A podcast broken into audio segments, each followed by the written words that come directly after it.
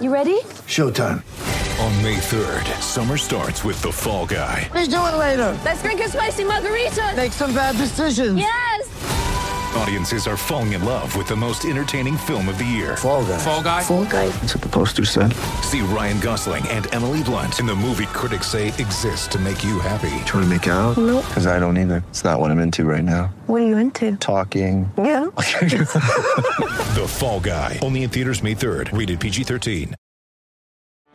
Get ready for the greatest roast of all time the Roast of Tom Brady, a Netflix live event happening May 5th.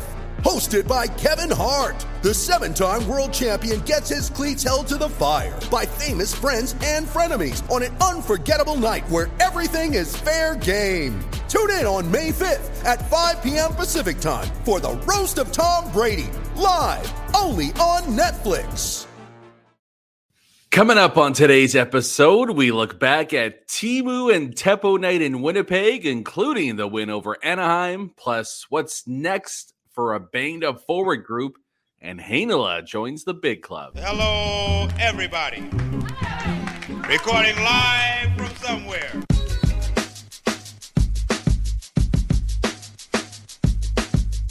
What's good, and welcome to another episode of Skates and Plates on the Hockey Podcast Network. I'm your host, Brandon Rowicki. You can follow me on Twitter at Brandon underscore Rowicki or the podcast at Skates Plates Pod.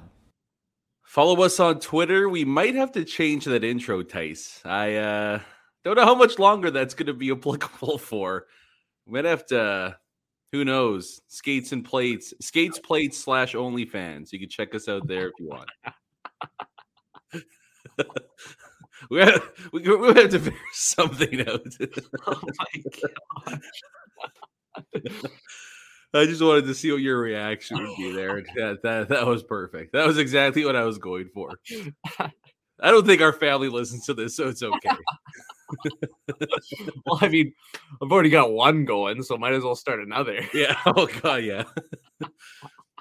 Either way, OnlyFans, Twitter, no Twitter, whatever it is, you can find us here wherever you listen to your podcast. We're still dropping Jets takes over here, and happy to have you guys joining us once again. Might be for the last time, but happy to have you guys joining us once again, especially after the big night. Teemu Teppo in Winnipeg, and in fitting fashion, we had ourselves a hell of a finish as the Jets took oh. down the Ducks late in regular. You like that one? Late in regulation there. Plenty to get to in the game. The Colonel is back.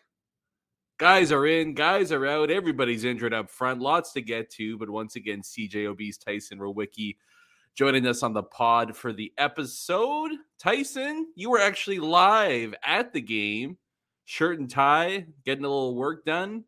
What was the atmosphere like? It was good. It was really good. I mean, that that pregame ceremony. I mean, you're honoring two of the best Jets of all time in Teppo and Teemu. Not not just the best on the ice, but two of the most beloved beloved Winnipeg Jets of the of their two franchise histories.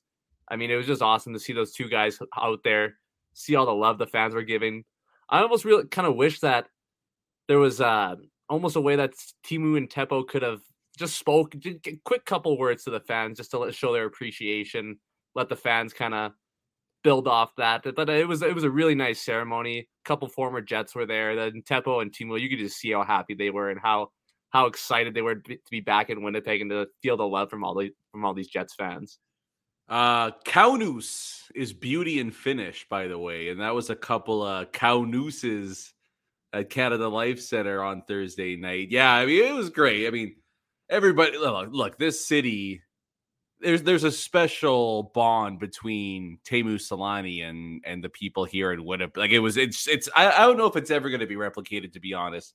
But it's just one of those once in a lifetime things where it was just lighting in a bottle, and you know everybody here was happy to to have him here for, for just a couple. It felt like ten years. It's only three or four years, which is is still crazy to think about. Um, but Teppo to me, you want to talk all time.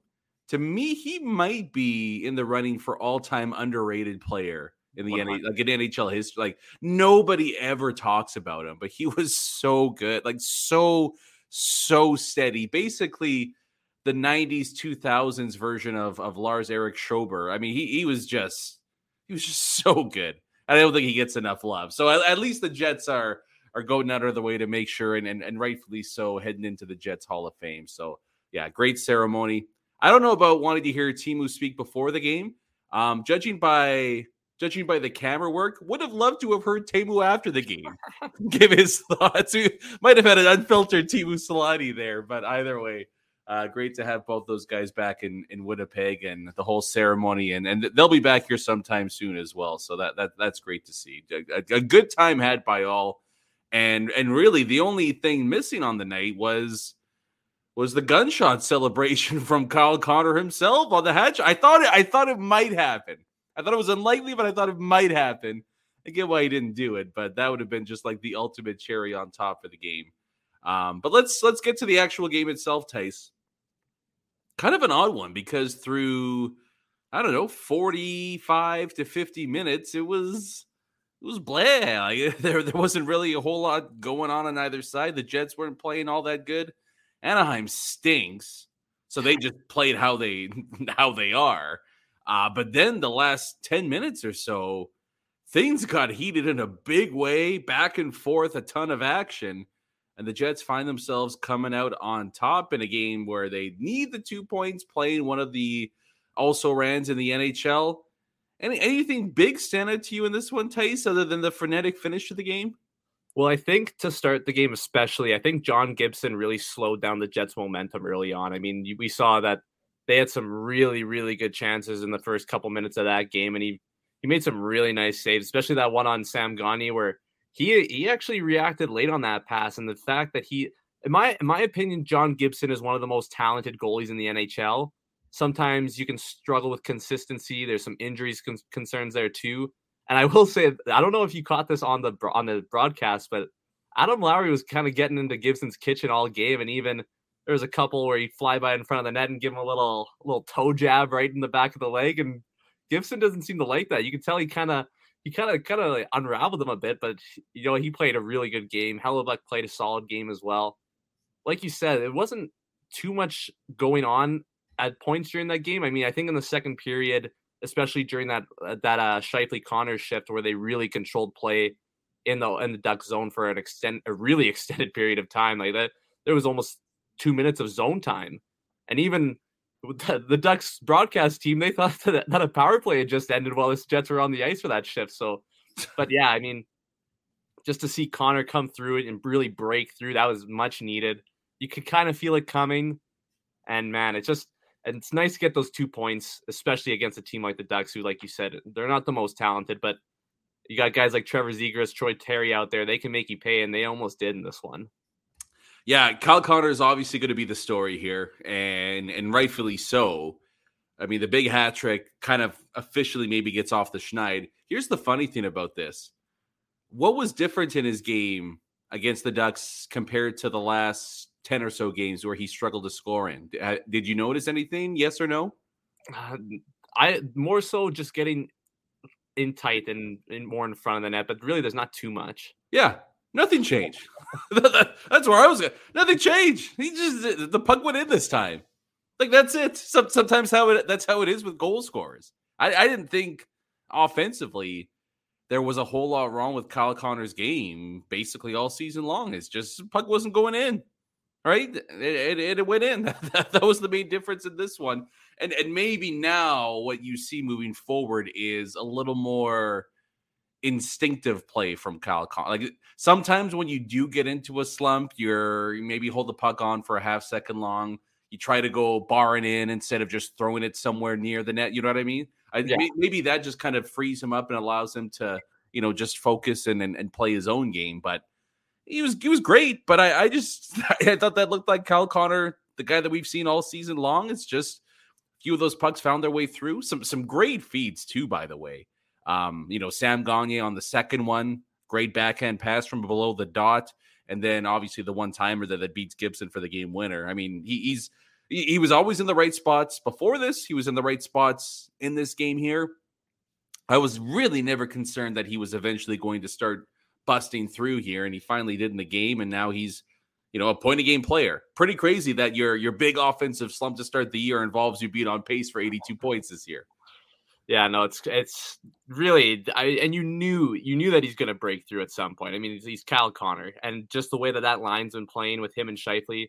that's what another thing I want to talk about is, man, Mark Scheifele has really, really put the team on his back this season, and I think he's playing just absolutely unreal hockey. I I honestly think he's been a top ten player in the league so far this year, and just watching him live, you really see how it's a combination of how smart he is on the ice and also the the ability to use his body and strength when really I mean he's only he's not the biggest guy on the ice out there, but the way he's able to use his body and kind of block off defenders behind the net, shield the shield the puck away, and especially this is what I know you you and me like this move, but using your shin to kind of block st- stick checkers coming in around you, you just kind of stick that shin out, block the stick.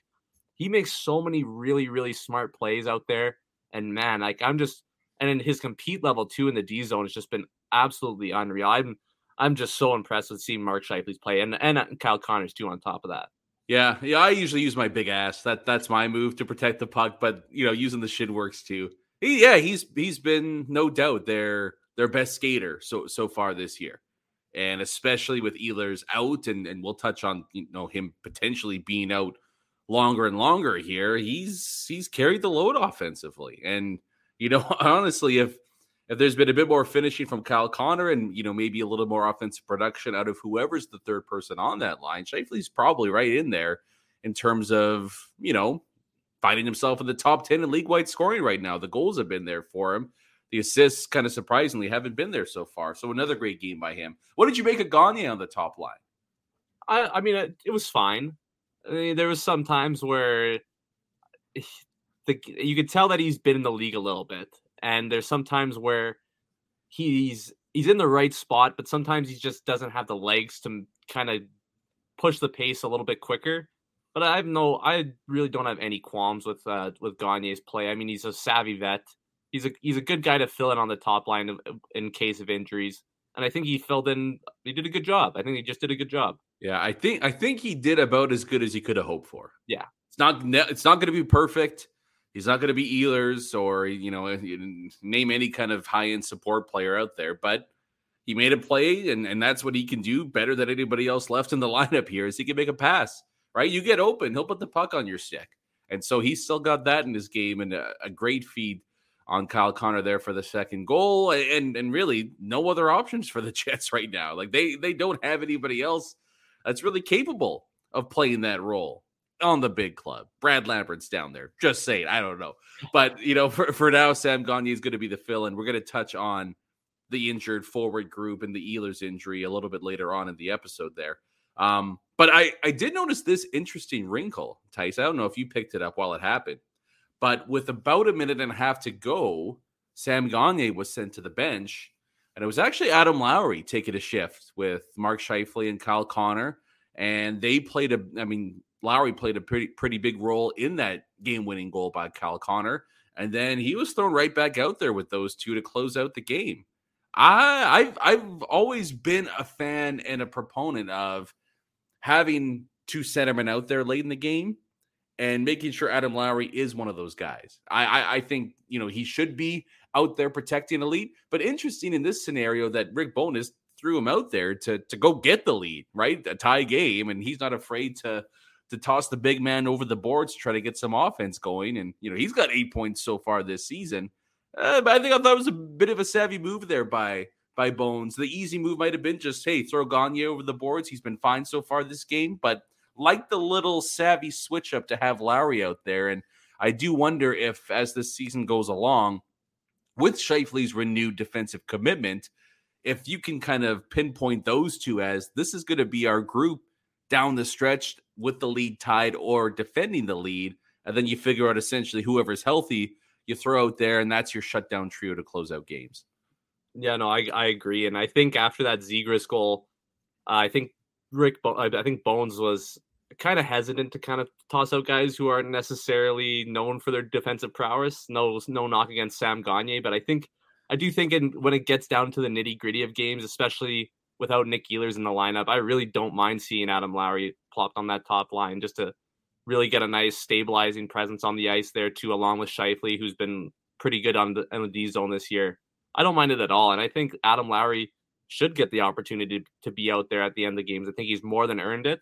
I think he's shown that he can that he can stick with the top line. I mean, he played against the Zegras line the majority of the night, regardless. So I think, you know, at the at the end of a game, when who's going to be getting the puck most of the time? Obviously, the top line of Zegras, uh, the Troy Terry line as well. Yeah, I, I think I, I like what Rick Bones is doing with uh with Lowry in the last couple minutes. Now they had to make a bit of a switch up there. Um, you know, I, I can't remember who the defense pair that was out there for the game-winning goal but there was a major, major breakdown that led to that point, right? Because Kyle Connor, second of the night, you would think, all right, the game is sealed, all done. Jay Richardson halfway through the goal announcement. Oh, and there's Trevor Zegras all alone on Connor Hellebuyck roof of the puck. What what happened? right? Like you know, it's it, it, it seemed pretty innocuous. The Ducks have it in their own end. It's a controlled breakout. The Jets have a controlled neutral zone defense there, and all of a sudden, two passes five seconds later, and it's like, what the hell, guys? We this this was all set in stone here. I I, I pinpointed a a name to blame, if you will. Did you what did what did you see on that goal? Because it was a very uncharacteristic breakdown of what's been a pretty a pretty solid, you know, neutral zone defense system that Rick Bowness has thrown out there this year. Well, I mean, Adam Hen- uh, Adam Henrique right at the blue line. There was no one within ten feet of him for a couple seconds there, and I, you know, I, I noticed this a couple times throughout the game, and it happened after the goal too. I, I, not, I don't want to say I'm concerned. I just want to see almost less of an aggressive take from Josh Morrissey. I think there was a couple times he was getting a little too aggressive with his pinches, and I think that was part of the reason on that goal there. We saw just after that goal too, where he made another pinch again. I think there was about three minutes left. He made a pinch around the the center line, and it got chipped over his head. And Zegras came in on a on a two on two with Adam Lowry playing defense, and Zegras walked around him and had a pretty nice shot. And that would and that could have been just absolutely devastating for the Jets. Zegras pots that one home with three minutes left. But yeah, I just I feel like there's a time and place for aggressive pinching on the defense and I think there's just uh, it's a bit of a learning curve and just picking your spots a little bit better. Yeah, I don't mind aggression. Like I, I would rather be over aggressive than than be passive there. I, I thought Morrissey, you know, as the puck went up there, it kind of got deflected. And so it's it's taken its time to get over there. I think he was caught in between like, do I go for the puck and the steal like closer to the red line or do I hang back? And you're kind of caught in between two, and then these, uh, you know, aggressive, but also a bit late, and that that leads to the puck getting there and then the free pass coming over. But to me, the big issue there was, you know, as the play started to develop in Anaheim zone, you know, I, I don't know if this was by design, and you know, Lowry and Maenalanen got mixed up there, but but Saku Maenalanen essentially was marking Trevor Zegras. And Zegras takes the route behind the net there and starts to build up speed to try to get a bit of a breakout going. And is the guy that's supposed to stay with him. He did not take a very good angle or route. And once Zegras reached that, if you go back and watch it, once Zegras reaches the hash marks in Anaheim zone, he's got three or four steps on Maenalanen, and immediately it's, uh oh, we're screwed. Like if, if this puck gets anywhere near him, we're screwed. And that's exactly what happened there and that's where you know the the the defense core there is kind of hung out to dry a little bit, and they look awful on the play, right? Like Pionk, eh, you watch it and you go, Pionk's in no man's land. They're like, what are you doing?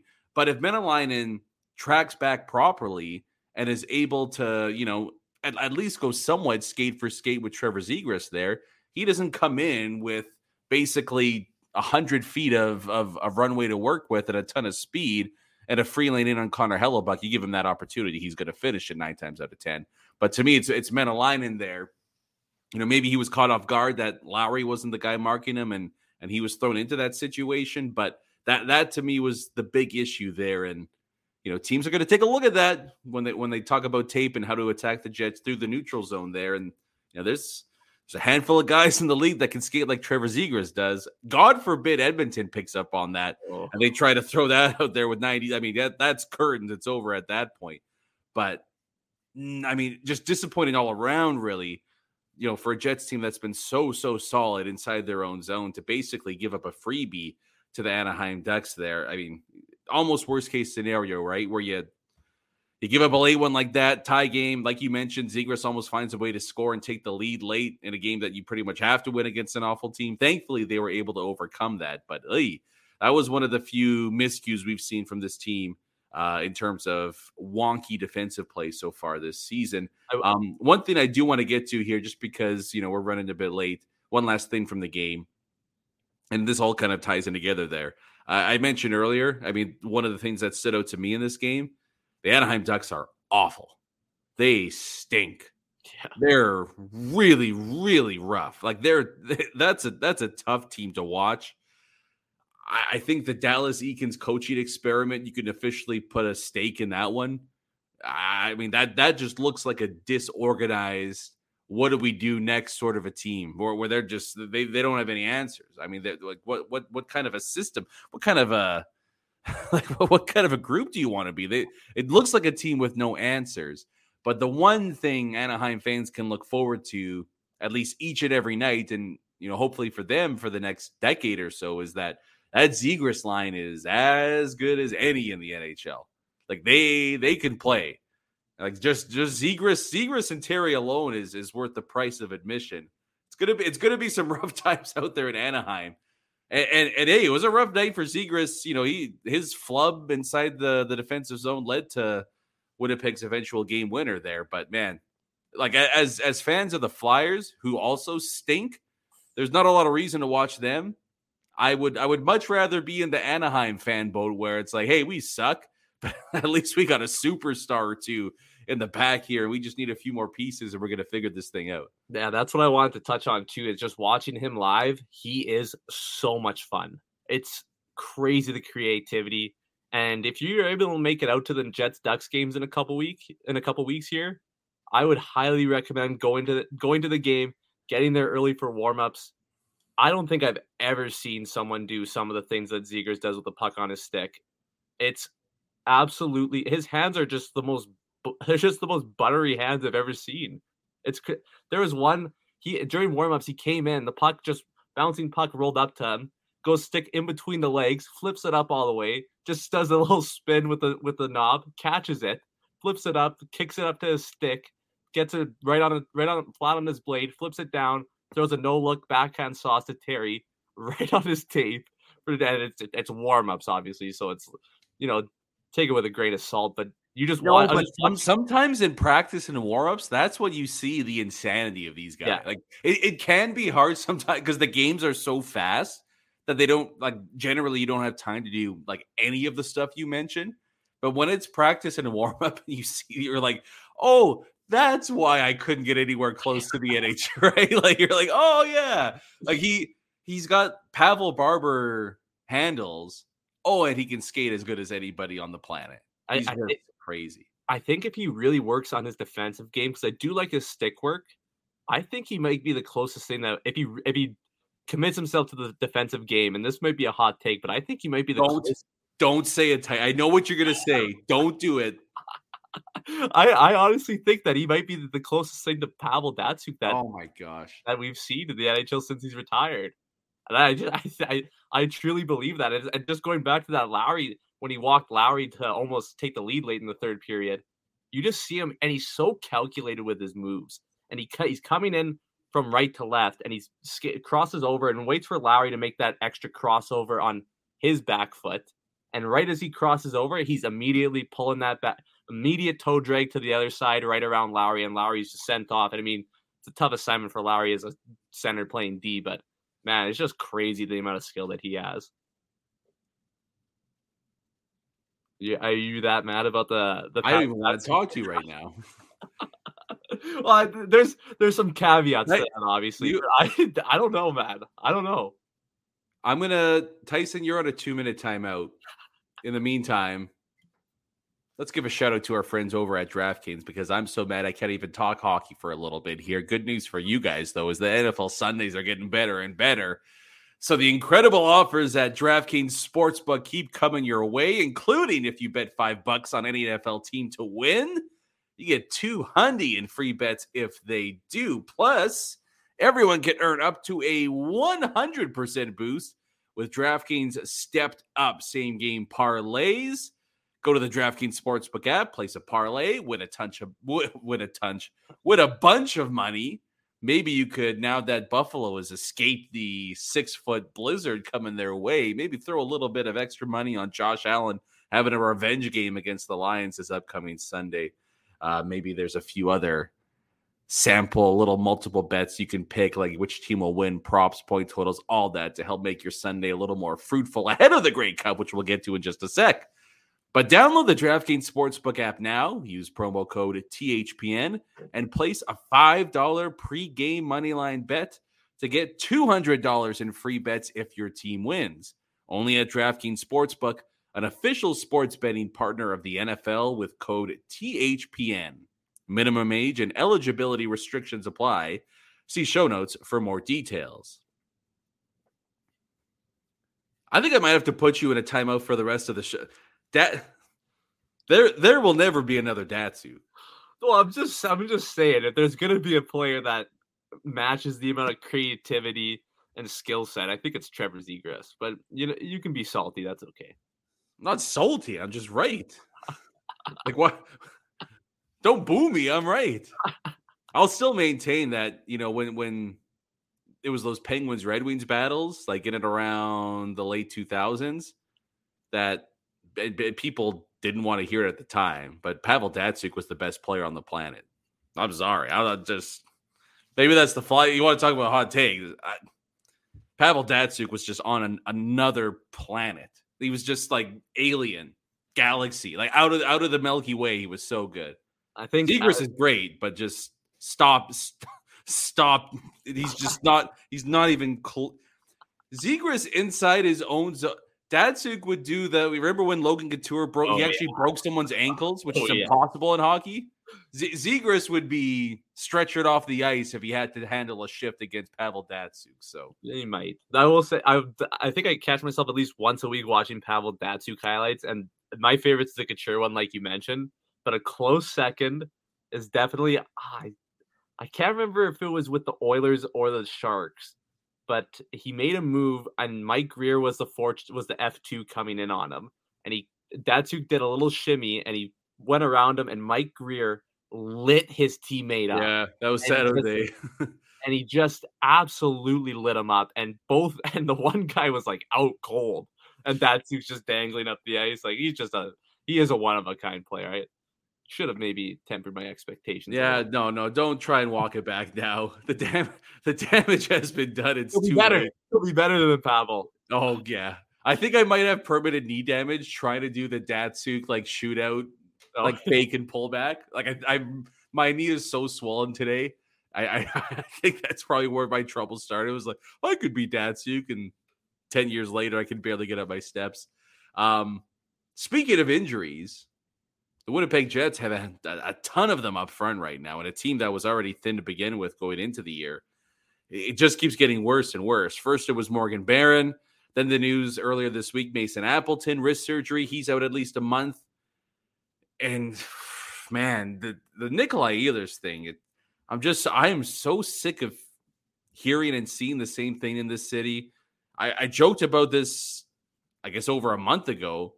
It's not so funny now, but this whole day to day all of a sudden turns into six to eight to ten weeks crap. That I, I just don't get how this happens all the time with this team.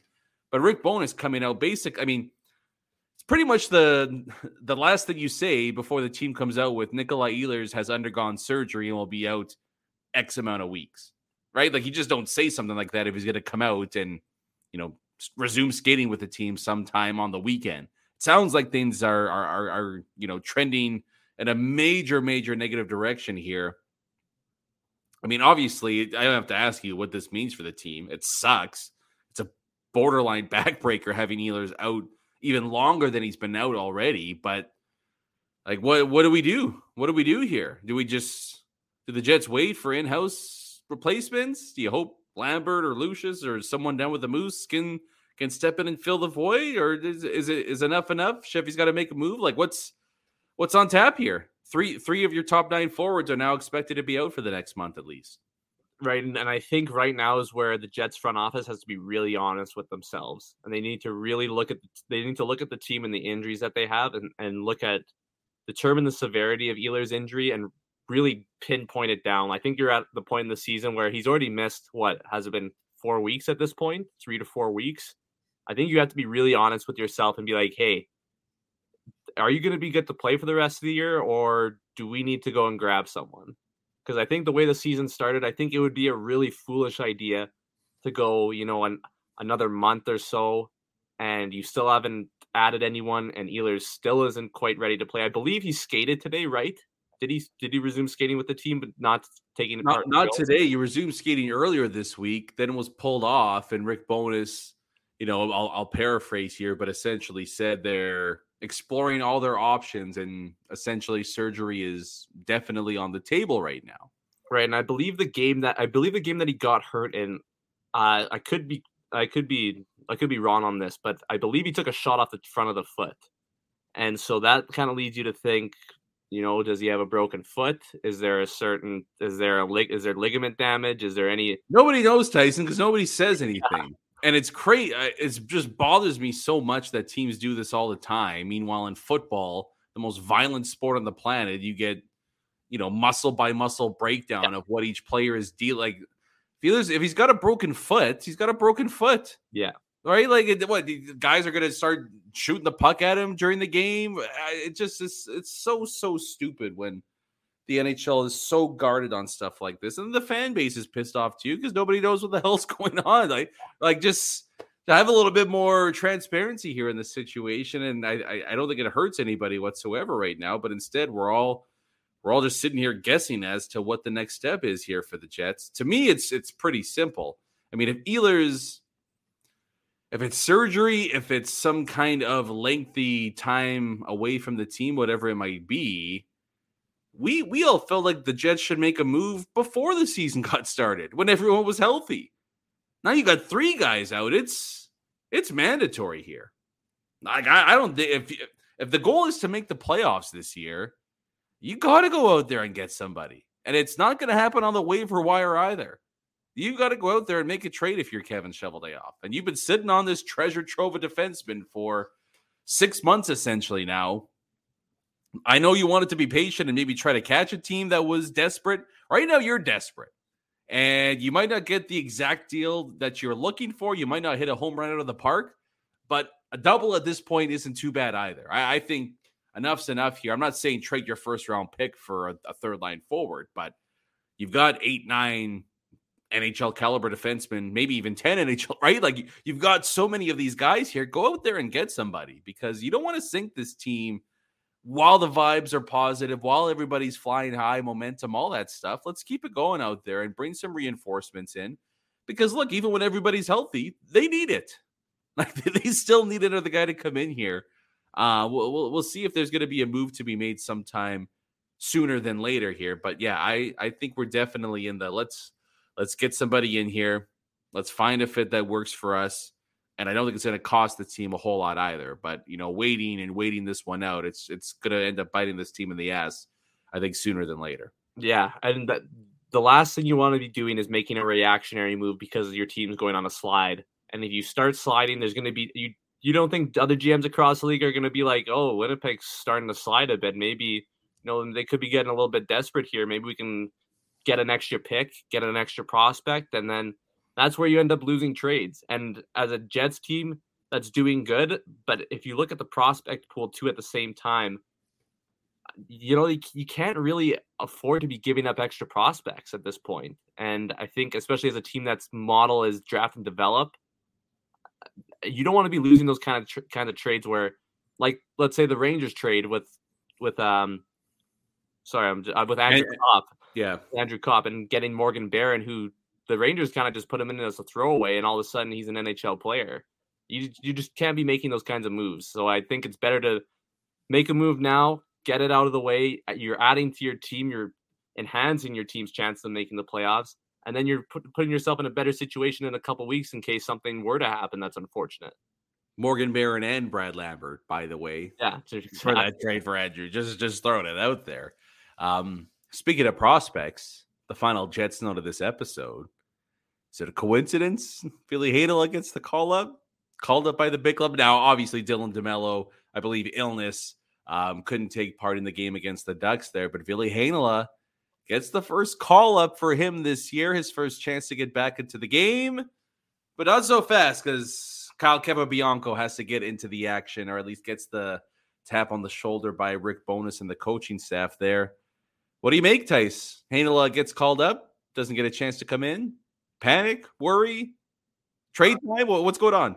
I I just really hope it was because they didn't want to throw him into a game just right away. Because at this point, I see zero reason why Capobianco should be playing over Heinola. I I just like, and I don't, and I'm, I really don't want to like be mean, but no, no, no. Here, I'll, I'll, I'll do it.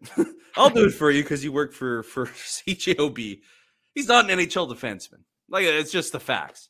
He was quite possibly the worst D man in hockey last year, on the worst team in hockey last year, and they opted not to bring him back because he couldn't crack their roster. And that, that's just like the facts of the matter. He's he's just not good enough. That's, that's it. And, and Ville Heino's a better player than him, and it, basically every facet of the game. So there, I don't know. There's not really much more to say there. I'm with you. I, am I. There's no reason why Capobianco should be in over Heinola.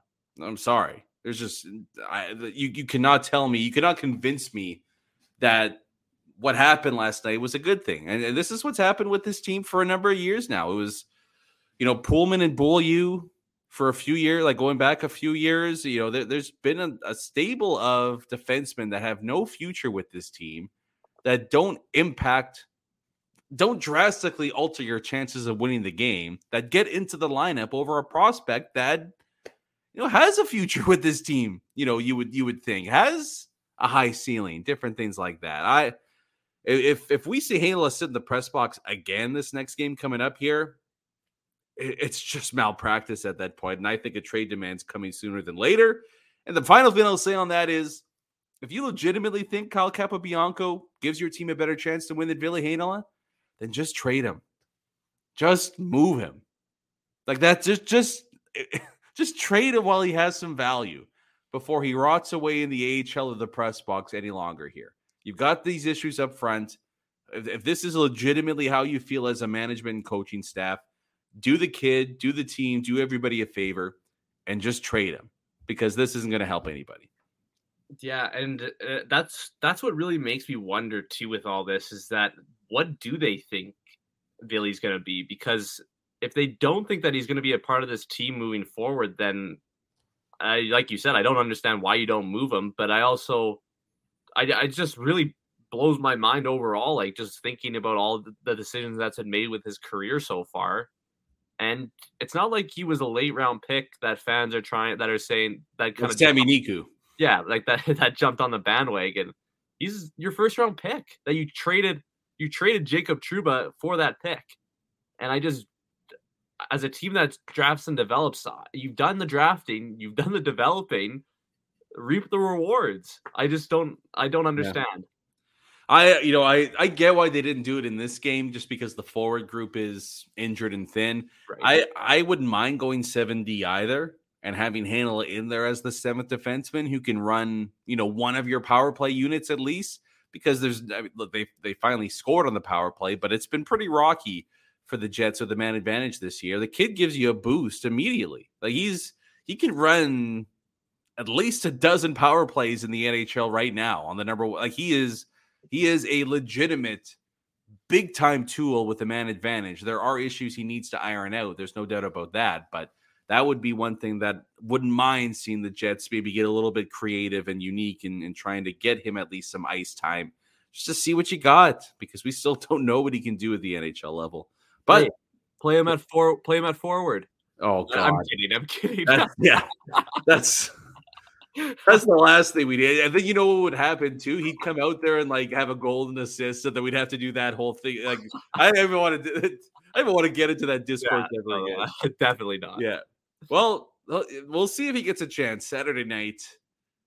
not not necessarily a tough opponent anymore, thank God, in the Pittsburgh Penguins. But we'll we'll we'll see what the Jets have in store for that one. Um, quickly here, let's wrap up this episode here. We kind of I don't want to end on a bit of a bummer there, so let's talk some positive and the biggest story in Winnipeg right now. Do you have a prediction, Tyson? I gotta. I The gotta. Winnipeg Blue Bombers can I, and again, I just I like saying this out loud because it seems fake. The Winnipeg Blue Bombers are going for a three beat in Saski on a Sunday night against the Toronto Argonauts. What do we feel? How we feeling about this one? I mean, not feeling as great as Zach Collaros would have practiced these past couple days, but I think that's just being extra cautious, making sure he's good to go on Sunday. And to be honest, I see this game going going only one way for me. I think it's going to be a close game in the first half. I think I think that Toronto's going to really establish their run game with Harris and Ouellet, but then the old Bethel Thompson comes strutting out onto the field, and I think he's just going to throw one pick. The Bombers are going to score on that. They're going to come back out, and I think he's going to throw another pick right after that. You just it- whenever he th- whenever he throws a ball, it's just so you just tense up. You're just like, oh, It looks pickable. Yeah. Like, he, just, he throws a very pickable ball. that's a great way of putting it, and I agree. I just I I don't. I, I hope that the Bombers' three-peat chances don't fall to the hands of Bethel Thompson. I hope they do, because then they'll they'll, they'll probably three-peat then if it, if it falls into his hands. I I would say it, this is weird. I'm nervous at how unnervous I am about this game because the last two against Hamilton, like the the first Grey Cup, I think we were all basically crapping our pants, right? Like it's just like we're we're at the big game. Hamilton's so good. Like please God, just give us a miracle. Just let let something finally go our way. I think that was everyone's collective mindset because that that Ticats team was an absolute juggernaut, and the, uh, the the fact the Bombers kicked the crap out of them like they did was just the best thing ever. Then even in the second one though, it's like oh, it's in Hamilton. They've got the revenge factor. They're the end. Like there's a lot. So it was like I'm hopeful, but still like pretty worried about how this one's going to go out. I don't feel that way about this one, and that scares me. Yeah, In that I don't know, Tor- Toronto's just nowhere near the team that Hamilton was, but we've seen in the past the Bombers in the big game. You know, hello 2001 against Calgary, right, where they go up against a team that's you know big, big, big, big, big, big, big time underdog, and they find a way to kind of crap the bed against them. Although this is a completely different team, coaching staff like Mike O'Shea's not going to let any of that stuff happen. My my big concern with this one is honestly, I I think if it's a tight one at halftime, I think it's big big advantage for Toronto. I think the Bombers need to get like I don't want to say a huge lead right off the bat, but to me like you got to get up s- 7, 10, 14 points going into the second half because I don't know I don't know how much Collaros has in him. Like that that's to me a high ankle sprain or a fractured ankle or something that happened in the West final there. I think he can give you for sure a great first half of football. I don't know what's going to happen once all the adrenaline, once all those shots start to wear off there. You get an extended halftime as well. Uh, my biggest concern is going to be how the Bombers' offense looks coming out of the second half. Hopefully, you know, they don't have to worry about putting up 20 points in the second half and they can hand it to Oliveira and he can do his Andrew Harris impression. But I'm, I'm still, I don't really have a leaning one way or the other. I, I, don't, I don't have a great read on this game. I, I just, I don't, I don't know how it's going to play out. I just don't like how unimposing the Argonauts are compared to the Tigers for the past two years. Yeah, and the, but the- the Bombers and Argos only played one game against each other this year, and it was a really tight game. If it wasn't for a, a Boris Bede missed extra point, we they'd be you're heading into overtime in that one. And hey, anything can happen in CFL overtime. And I agree with you on the on the strong first half because you really don't want to let that Toronto running game get going in the second half and kind of impose their will on the on the offense. So I I'm in agreement with you. But hey, What- you want to make predictions now? yeah, let's do let's do it. Exact score. Oh yeah, yeah, yeah. Like Okay. like as, as if you had those like Grey Cup scorecard things. The All right. I'm gonna go Winnipeg 25 to Toronto 20. I want. I kind of want to pick the Argos, like as a reverse jinx. But then if I do that, that's an actual jinx. the old jinx, double, Double jinx. jinx. I'm gonna. I don't want to sound stupid, but Winnipeg 31, Toronto 13. Ooh. What do you If think? I'm just being honest, I don't think it's going to be close. So what? You're slamming the the over the under on that? You think the What's the over under? um? Let me just pull that up quickly. I think it was. I think it's like 44. Ooh, that's right on the line then. That's Yeah. right on the line. 31. Ah, whatever. I'll I'll go. Yeah, 31. I, I like I like 31 13. I can I can 48's the over under. yeah, oh yeah, I'll oh under for sure. It sucks. I hate picking the under, but I gotta go under for sure in this one. But I, I do think that um the proverbial torch will be passed from Andrew Harris to Brady Oliveira. And uh, we'll see a Blue Bomber running back win top Canadian yet again in the Grey Cup. It's just going to be a different name this time around. So feeling good.